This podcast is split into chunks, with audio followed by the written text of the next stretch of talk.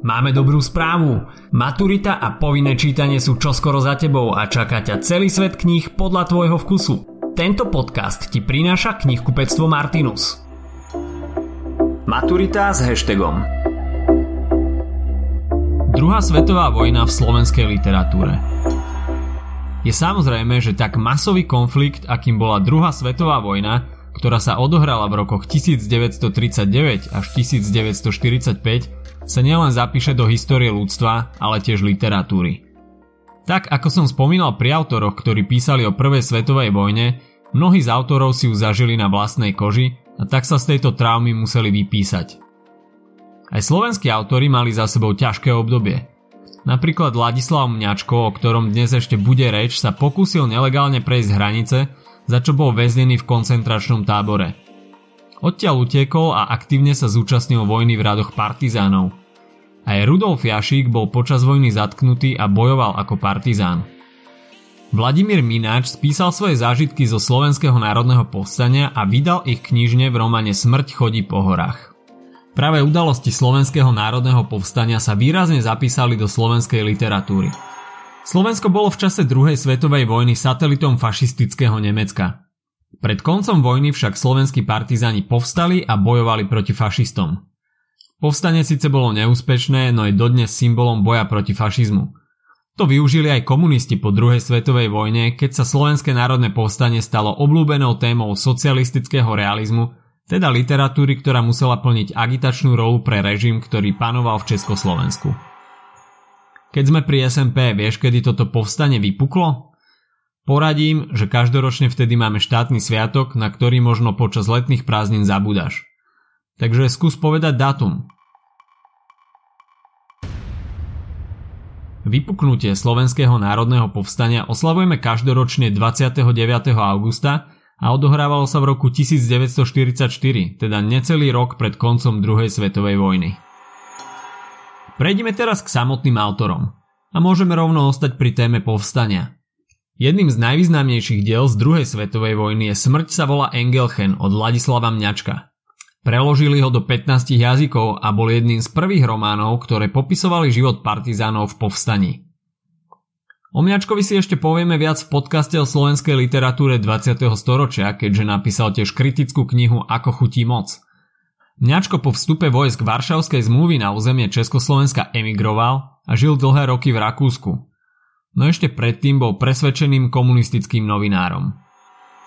Dej sa odohráva v dedine Ploština na slovensko-moravskom pohraničí a inšpirovaný je reálnymi udalosťami. Zaujímavosťou je, že Mňačko rozpráva príbeh hlavnej postavy, partizána Voloďu, retrospektívne, keď leží v nemocnici s ochrnutými nohami a rozpráva svoju históriu zdravotnej sestre. Voloďa je členom partizánskeho oddielu, ktorý má v Ploštine základňu. Obyvatelia dediny ich zobrali za svojich a pomáhajú im. Okrem partizánov v diele vystupuje aj židovka Marta, jedna z najzaujímavejších postav a ukážka stratenej povojnovej generácie. Počas vojny spávala s nemeckými vojakmi a získavala od nich ako špionka informácie. Hoci pomáhala partizánom a s Voloďom ju spájal aj romantický vzťah, po vojne ju ľudia odmietali a považovali ju za ženu bez morálky, ktorá spávala s Nemcami. Keď Voloďu navštevuje v nemocnici, hovorí o tom, že odchádza do Kanady. Kanada však v tomto prípade znamená otrava morfiom. Partizáni dostali správu, že sa do Ploštiny blíži nemecké komando a tak ju urýchlene opustili.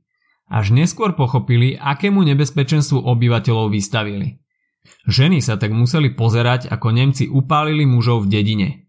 Z toho vychádza i zvláštny názov knihy. Engelchen bol totiž nemeckým veliteľom zodpovedným za pomstu na dedinčanov. Ďalším z diel, ktoré som pre teba do tohto podcastu vybral, je novela Kolíska od Alfonza Bednára.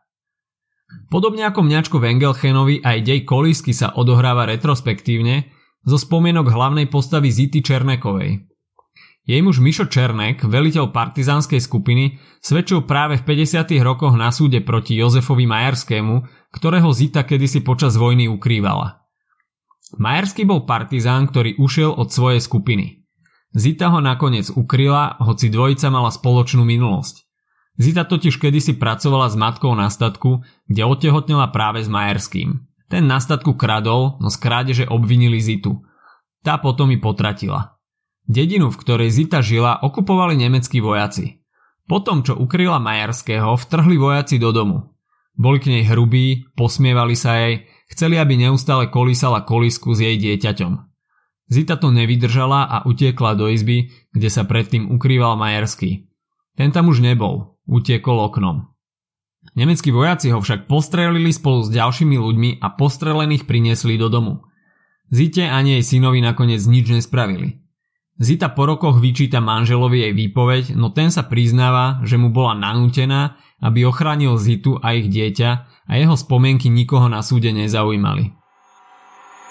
Kým v prípade Smrť sa volá Engelchen a Kolísky bolo témou diela SMP, román Námestie svätej Alžbety od Rudolfa Jašíka sa zameriava na tému holokaustu a vzťahu židovského a nežidovského obyvateľstva.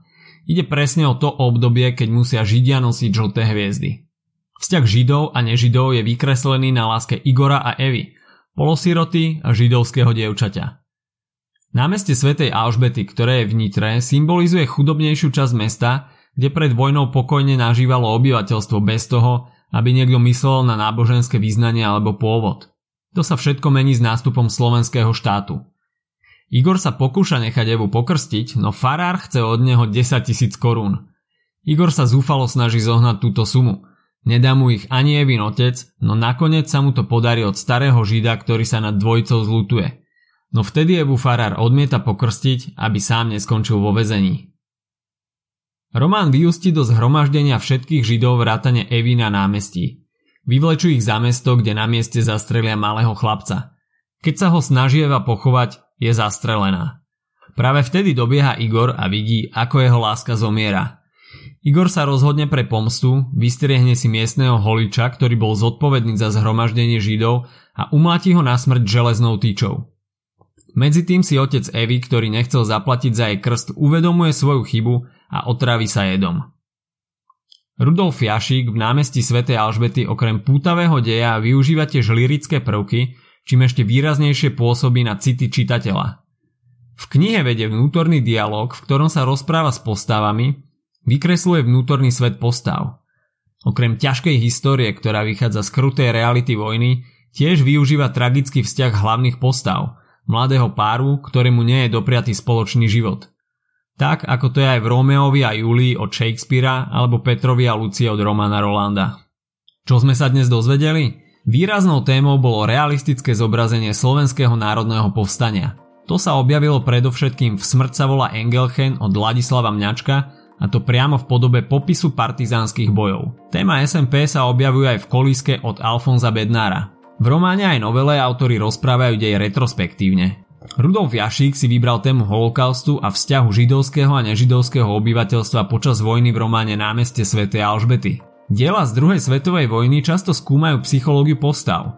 Mňačko v Engelchenovi hovorí, ako vojna mení ľudí na zvieratá, Jašík v Námestí zase o tom, kto je ochotný pomáhať Židom a kto nie. Ak sa ti dnešný podcast páčil, nezabudni si vypočuť aj ďalšie epizódy Maturity s hashtagom alebo našej série hashtag Čitateľský denník, v ktorej sme spracovali 20 diel, ktoré by si mal poznať. Potešíme sa aj, ak nás ohodnotíš na Apple Podcasts, napíšeš komentár na YouTube alebo dáš odber na Spotify, aby ti nič neuniklo. A povedz o nás aj kamošom. Počujeme sa pri ďalšej časti Maturity s hashtagom.